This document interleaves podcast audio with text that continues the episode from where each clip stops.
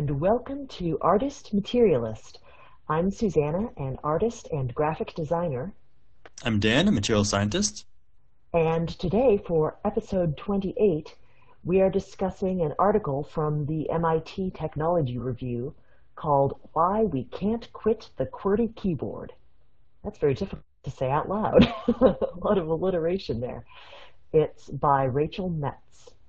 And this is something that I discovered via Slashdot, which I used to read all the time, but lately have not so much. So I was going back to see what was there and came across this article.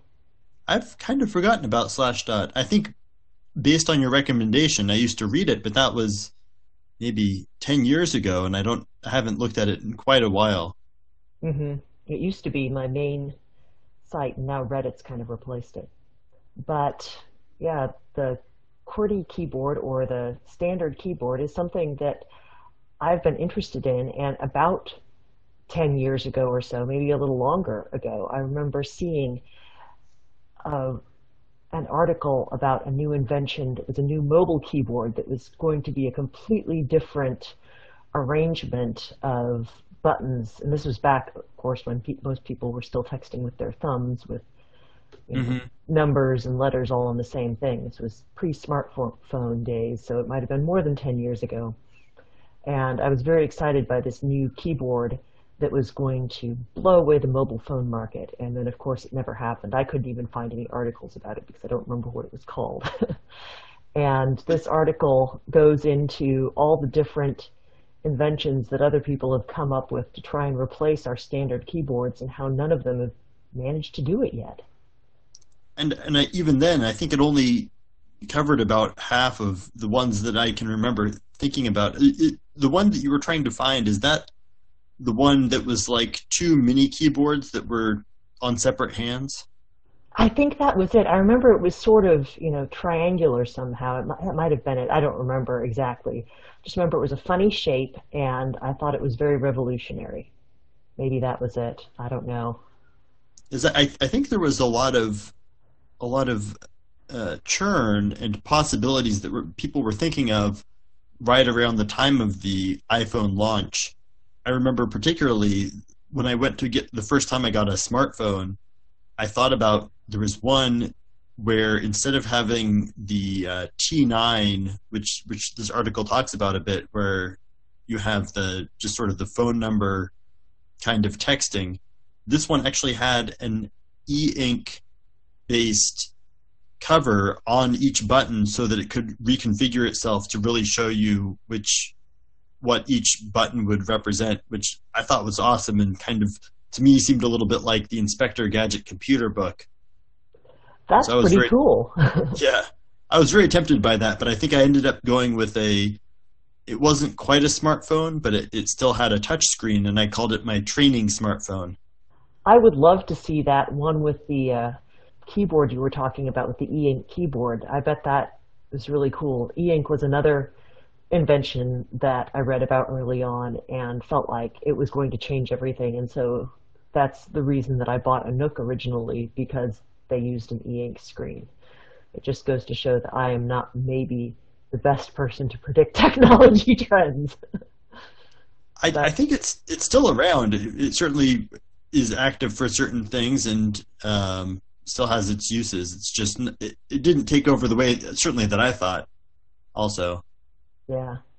And I remember my last phone, pre smartphone, was one of those ones that you opened it up sideways and it had a little teeny tiny mini keyboard in there.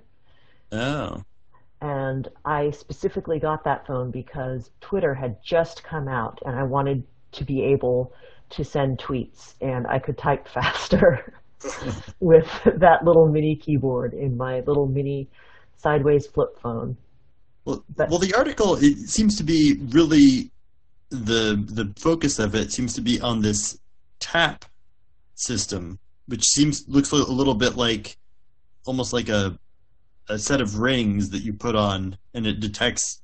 I guess it detects a, a series of taps and is set up so that the ratio of the how common each uh, symbol and letter is corresponds to how complicated the tap is. And I think that's the you know makes a lot of sense from an algorithmically driven sort of an engineer being like, yes, let's make this better than the QWERTY. I'll set it up so that it properly follows all the the tendencies that we have. And something that, that this article brings up is that that may seem ideal, but at the same time, we are very used to having this one finger, one key method of typing. And so it could actually make us more worn out to have a, a more algorithmically optimized set of, of keys. In the article, the writer talks about trying to learn to use tap and learning the finger combinations to be able to type with it. And so I tried it out myself. I mean, I don't have the device, but I was trying tapping with my fingers saying, okay, what if I, you know, had to tap these three fingers to make this letter and so on. And then I realized it would just be so much simpler to use the American Sign Language signs if I were spelling out words because that's what my hands wanted to do. Oh. And it made me wonder why they didn't choose that. I mean, maybe it's faster to tap and you part of the idea behind this was that you couldn't see what people are typing like you can mm-hmm. if you mm-hmm. looked over someone's shoulder on a regular keyboard. Right. And I guess if, if you knew sign language, you could see what someone was signing. But that seems to me like an untapped invention is something that would convert ASL into words on a screen. No, no pun intended with the uh, untapped. Yes. well, that is something that I thought of also. That where a number of the alternative inputs that I've read about over the years have been specifically for people who cannot use a QWERTY keyboard for whatever reason. You know, there's all of the the dragon naturally speaking and that on on one end of the scale all the way to the the kind of system that Stephen Hawking used where there's sort of the eye the eye movement tracking or there's um, I remember there were a number of things that were made for Nintendo and I think there were the same ones that are used for alternative driving accommodations where there's sort of a sucking and blowing in a tube, sip and blow, in order to uh, sip. Yes. Yeah. So that that makes a lot of sense. That the, the it would make a lot of sense to to go to the people who've had to do something else. There's pro- there's probably been a lot of innovation on that front, but I can imagine if you're coming in at fresh as an engineer, like I'll just do it from whole cloth and not pay any attention to what's been done before. And this is the system I came up with. You know, it strikes me now that you bring it up that there really isn't anything about accessibility in this article that I can recall. And it seems to me if you want to get away from QWERTY keyboards or examine what has been done to get away from the standard keyboard, that looking at accessible devices for typing or communicating would be a great way to go, like you said. But I know the focus of the article is maybe more on the standard keyboard and why everybody who doesn't have a, you know, a physical reason not to use it um, is still using it. Yes. So I, I was curious what your reaction was to. It was almost an aside where it sort of says this uh, discussion of, of the possibility, you know, the the sort of almost as an urban myth as an urban legend that the reason why the QWERTY keyboard was set up was to avoid jamming, and it, it, it, sort of presents that almost as a that not being the case. And of course, that that's what I've always been taught. So it was interesting to see that uh, an alternative presentation of that. Yes, that was interesting, and another article that I found seems to bolster that. Um, there's a really long article in Reason about typing and about the QWERTY keyboard, and it focuses mostly on sort of busting the myths behind its dominance and its competitors and why people who say that it's not great are wrong. But it lends credence to the belief that the people who created it, it wasn't just an accident that it is so much faster to type on because different letter arrangements in studies have been shown to not really be as fast when they created QWERTY, and I hadn't realized that these people were typesetters, so they knew a lot about frequency of letters and which letters might be confused for each other or which ones might you know, be next to each other. And it turns out that at least for English, it makes sense to have them in the order we have them. There's, uh, I don't know if it mentions it in this article. There's the Dvorak keyboard, which is was created in 1936, and it's a different arrangement of letters. And Dvorak wanted to prove that his keyboard was faster so that he could sell it to the government and make more money. And so he engineered a bunch of studies showing how people could type faster with his keyboard, but it turns out that his studies were all rigged. and oh. so and the, the Navy figured that out, so they did not end up buying the Dvorak keyboard. Although there are still people who use that keyboard and you can still buy it.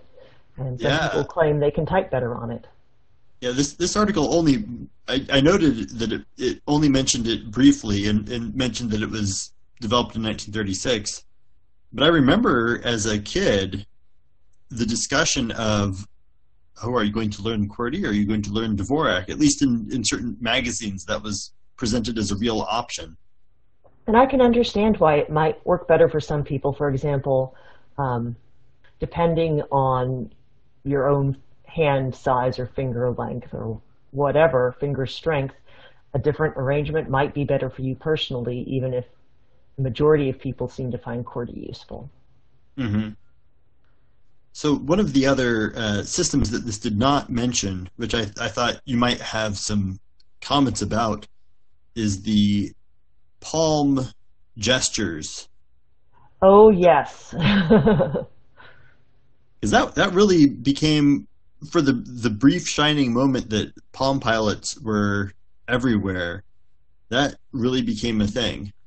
Well, it's not too different in my mind from shorthand, where you use shorthand is really a way of using gestures, except that you write them with a pen to for words, and it's kind of the same thing, really. You just it's something that you need to learn a special language to learn, and I can see how it would be useful. And I don't know. I mean, I think something like that is not ever really going to go away, even if, you know, specifically palm gestures is not used anymore and shorthand is used less and less often. There's still, I think there's still a lot of utility in a gestural language. Just because you won't always, if a keyboard's not there, I can see how it would be useful. mm-hmm.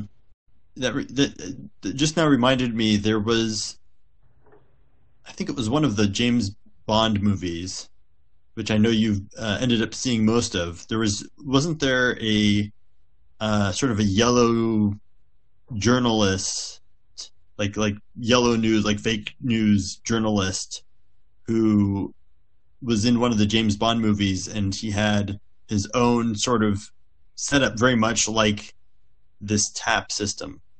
I don't recall. That's not a detail I remember particularly from any of those movies, but I think I may have even seen it with you. It, it, there was one with it was like a submarine, and there was this journalist, and he was typing away like mad with his independently, each hand independently. I think I do remember that. I think I vaguely remember that. It's kind of a similar thing. I'm looking at the article and it says that there's another one similar to tap that's called guest or jest probably short for gesture so they're clearly not the only ones making finger based typing devices The the other uh, the device itself reminded me of the also going back to Nintendo the the Nintendo Power Glove. oh yes. Yes. Did you Which- ever have one of those? No, no, it was it was pretty expensive, and I mean, I, I remember seeing I think it was the Wizard with with Fred Savage, and that was like a 90 minute advertisement for Nintendo. But I remember that there was there was a scene with the Power Glove, and it was like, ooh, that's the coolest thing. But then if you actually read about it, it's like, well, it turns out it, it doesn't work that well. It, it just looked really cool, and you know, cost a hundred bucks or something back in whenever that was. There was so much technology that seemed like it was going to be cool and was ridiculously expensive and buggy just around the turn of the century. I know that one thing that we see sometimes in um, sci-fi, or I, th- I, think someone has even created one, is the keyboard that is a projection keyboard that projects mm-hmm. onto things, where you know people can just type on any surface, and it says in here that uh, those don't always work very well in practice because you have to have a very flat, clean surface for that, which kind of defeats the purpose. But, I, I, guess it, it depends on, on how it is that it's detecting those your finger movements. Yes, and a lot of people don't like typing on things that don't give some tactile feedback. Mm-hmm. I think that's part of the problem with the alternative keyboards, not just the, the tap rings or the projection ones, but um, anything where you're not pushing down and receiving some sort of acknowledgement that you've pushed a key. I know that's something people complained about on the smartphones is it didn't feel like you were typing and so people turn on the clicks or leave the clicks on on their smartphones. and or the, the other people. yeah, or even just the uh, the vibrate, which I, I know now. Anytime I get a new phone, you have to usually there's two places you have to turn off the the vibrate, so that uh, it's clear that you're really saying I do not want that extra random uh, feed, unnecessary feedback when I when I press something. I actually like the feedback on the keyboard. It somehow makes it a little more satisfying to type on. Oh, like a real keyboard for sure. Oh, yeah, I, no, I mean on the smartphone keyboard. I, oh. I leave it on. you know, just oh. that that slight little, at least on on the current iPhone, that well, the iPhone 8, which is the current one I have, it's just that slight little bump that makes it feel like you're pushing something. It's improved over older models. I I've never um, oh, okay it, maybe it's it's gotten better. I've always felt anytime I've I know it, it resets and you still feel the uh, the vibration if it's uh, being turned on or something. But I always associate that with it feels almost like I'm I'm jabbing a little creature and it's it's trying to get away or something. I don't know. It, it just feels very off. Well, I know some people really like their clicky or their mechanical keyboards, and that I understand. Yes, and I don't really necessarily need that. I'm happy with very minimal physical feedback. I can just feel the key press down a little bit, and that's all I need.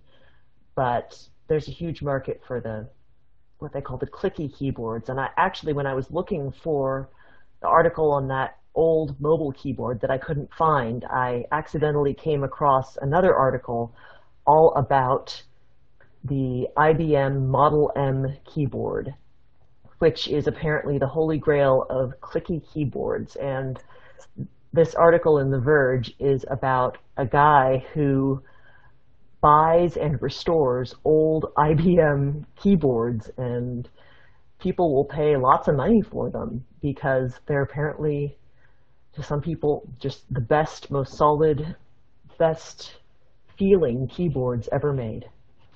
It's kind of like that the the Blackwing pencil that people are you know, if if, you are a highly productive coder or writer and you're most productive on that particular keyboard, then it is really worth a lot. Yes, it says in the article that um, Notch, the guy who created Minecraft, prefers the IBM Model M. But I will tell you that if you work in an open plan office, clicky keyboards are really annoying because all you can hear is clack, clack, clack, clack, clack, clack, Yes, yes. The the far other end of the scale, I would say, would might be like with the a an iPad or a, a Surface where you have the the uh, the cover is the keyboard. Now those I really feel like there's absolutely no feedback whatsoever, and that I find kind of tough. Yes, I, I can't type on an iPad. I have to connect a keyboard to it, an actual keyboard, because it's that lack of feedback and that lack of depth too. It just feels like my fingers are going to slide off the keys and I'm not sure I've pressed the right thing. Yeah, it just feels sort of inert. You you don't really know if, if you've had the response, and it's just that you have to end up waiting for the character to appear to really know whether the press that you've made did something. Yes. And that kind of goes to this uh, the other thing that it talks about in this article about the direct neuro input, maybe from an arm twitching or something like that. Yeah, there's the two. There's the one that's the neural input that you wear around your head that's uh, Neurable, that you're supposed to be able to type with your mind just by thinking about it. And then there's the other one that is the um, device that goes, it's an armband that's supposed to be able to be a new sort of gaming controller where you can just, it says it detects the activity of muscle fibers in the arm. And that looks promising, actually. I think that one is really interesting, and I'm curious to see how that evolves. Of course, it's very much a prototype right now. It, it seems, my, my guess is that in order to make these things work, there's so much computation behind them and they it mentions that you know oh we we'll be really happy if we get up to 14 words a minute which just seems preposterously slow for a, a keyboard yeah. And maybe that's really, you know, if you can't move anything at all, that would be a, a huge improvement, of course. But um, just in terms of the speed of input, I, I wonder if it's the the user is only able to uh, make a clear signal that frequently, or if the problem is that it's relying on such complex computation to detect something that it's it is just hopelessly slow. Yeah, it's hard to say. I mean, our brains are pretty fast, but somewhere in there, something's making it difficult to do that. And I have to wonder if it isn't simpler to do text to speech. I guess if you can't speak, then that is a, a great way to get information across. Um, if you really are locked in, possibly. But for a lot of these, I mean, text to speech is a is a really effective way to type, and it's a technology that exists now and is getting better. Yeah, That's I, actually I, what a friend of mine who is a programmer and he uh, worked for Google for many years and developed very severe carpal tunnel. And so by the time he got to management level, he or senior developer level, and he was doing more managing than programming, he completely switched to text to speech because his carpal tunnel was so bad. And of course, the the, the pop culture embodiment of that is the the movie Her. Yes. Now, did you see that movie? I've only seen the previews for it.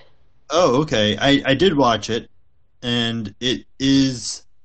I think it's worth seeing now more than it was when it was first made just in terms of um, the, the the concept being a world where everybody has uh, a supercomputer in their pocket and the primary interface is by voice.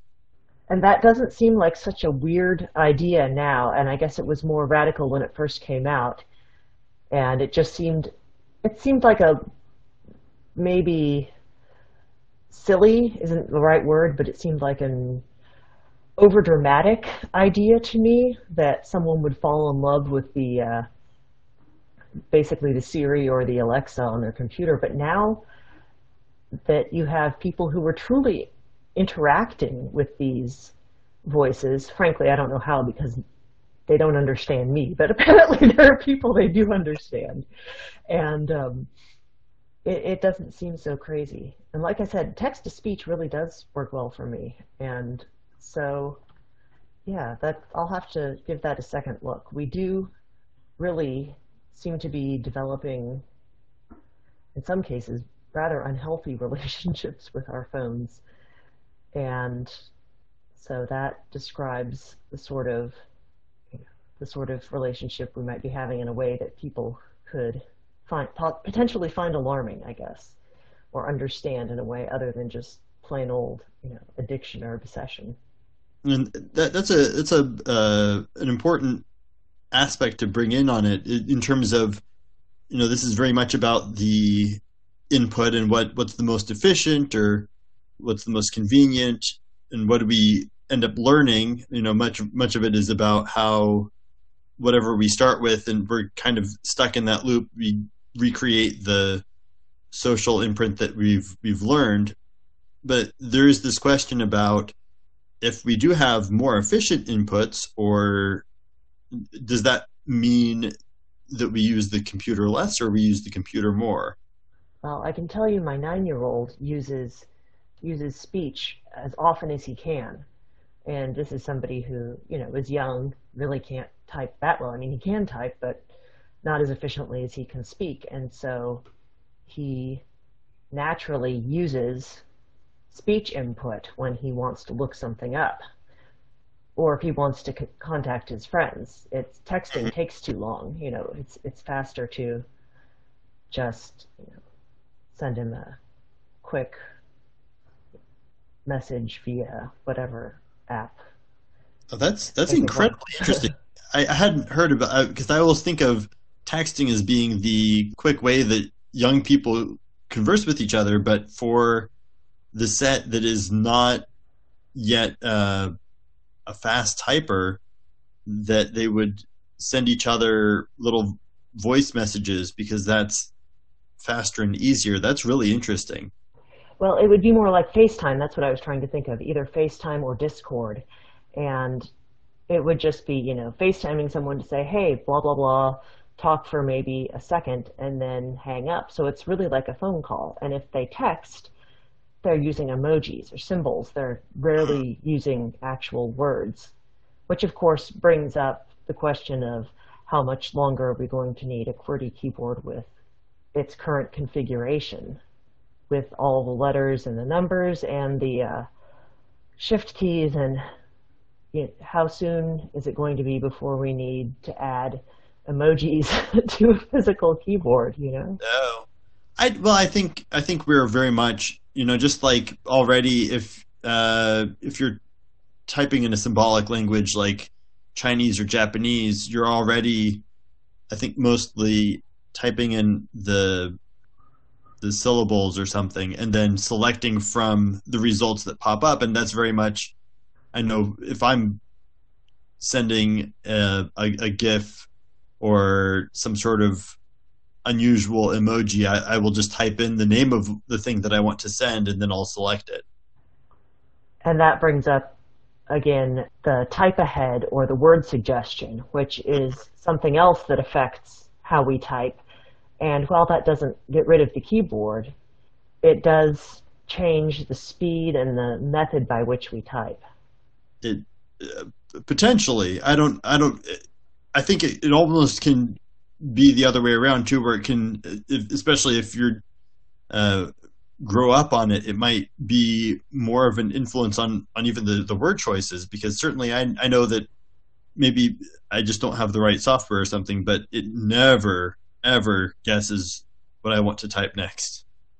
I find that too. Now, occasionally, if I'm typing a really simple text message like "I'm going to be late," If I type I'm GO, it'll suggest going. That's right. Mm-hmm. And then I can pretty much select out to be and, and late is one of the very early on choices. So something simple and common right. like that. But I agree.